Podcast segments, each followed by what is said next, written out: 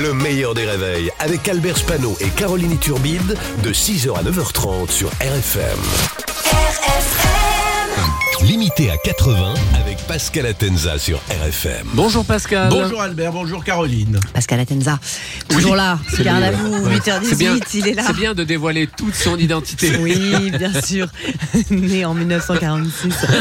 Demain, demain, sortie événement sur Netflix, la dernière saison de The Crown. Absolument, The Crown, la série qui raconte la monarchie anglaise, l'Angleterre, le seul endroit où s'il conduit, on peut voir Macron à gauche.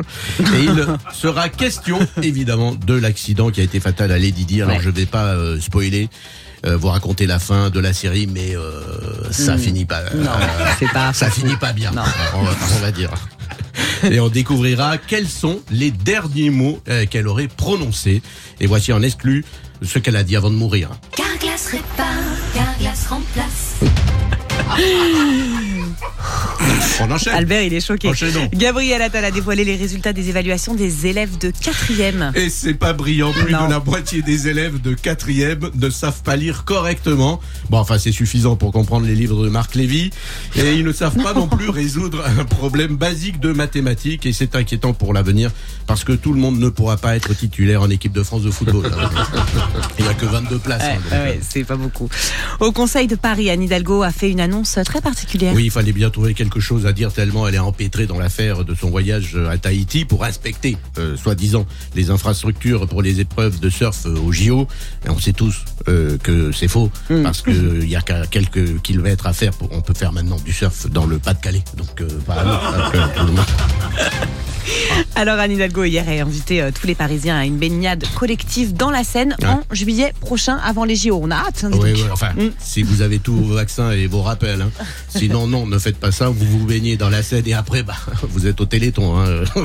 Vous faites les Paralympiques après. Il vous reste plus rien. Je vous rappelle que le fils d'Hidalgo, il y a un an, il a traversé à la nage la Seine pour aller jusqu'au Havre. On n'a plus de nouvelles depuis, hein, si vous savez. C'est pour ça que je regrette que les Daft Punk ne fassent pas l'ouverture des JO. Parce qu'avec leur casque, leur costume, ce sont les seuls qui peuvent se baigner sans risque dans la Seine. hein. Donc, Anne Hidalgo toujours, elle a aussi évoqué euh, le conflit au Proche-Orient. Eh oui.